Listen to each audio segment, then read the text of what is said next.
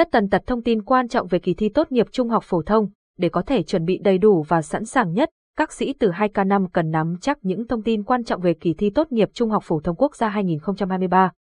Do đó, VUIHOC đã tổng hợp bài viết này để giúp các em nắm được mọi thông tin mới nhất về kỳ thi Trung học phổ thông quốc gia năm 2023. Các em hãy cùng theo dõi bài viết để nắm bắt được phần thông tin này nhé. Mục lục bài viết 1. Các mốc thời gian quan trọng trong kỳ thi Trung học phổ thông quốc gia 2023 2. Lịch thi Trung học phổ thông quốc gia 2023 chính thức 3. Thông tin cần nắm về những thay đổi trong kỳ thi Trung học phổ thông quốc gia 2023 4. Quy chế trong kỳ thi Trung học phổ thông quốc gia 2023.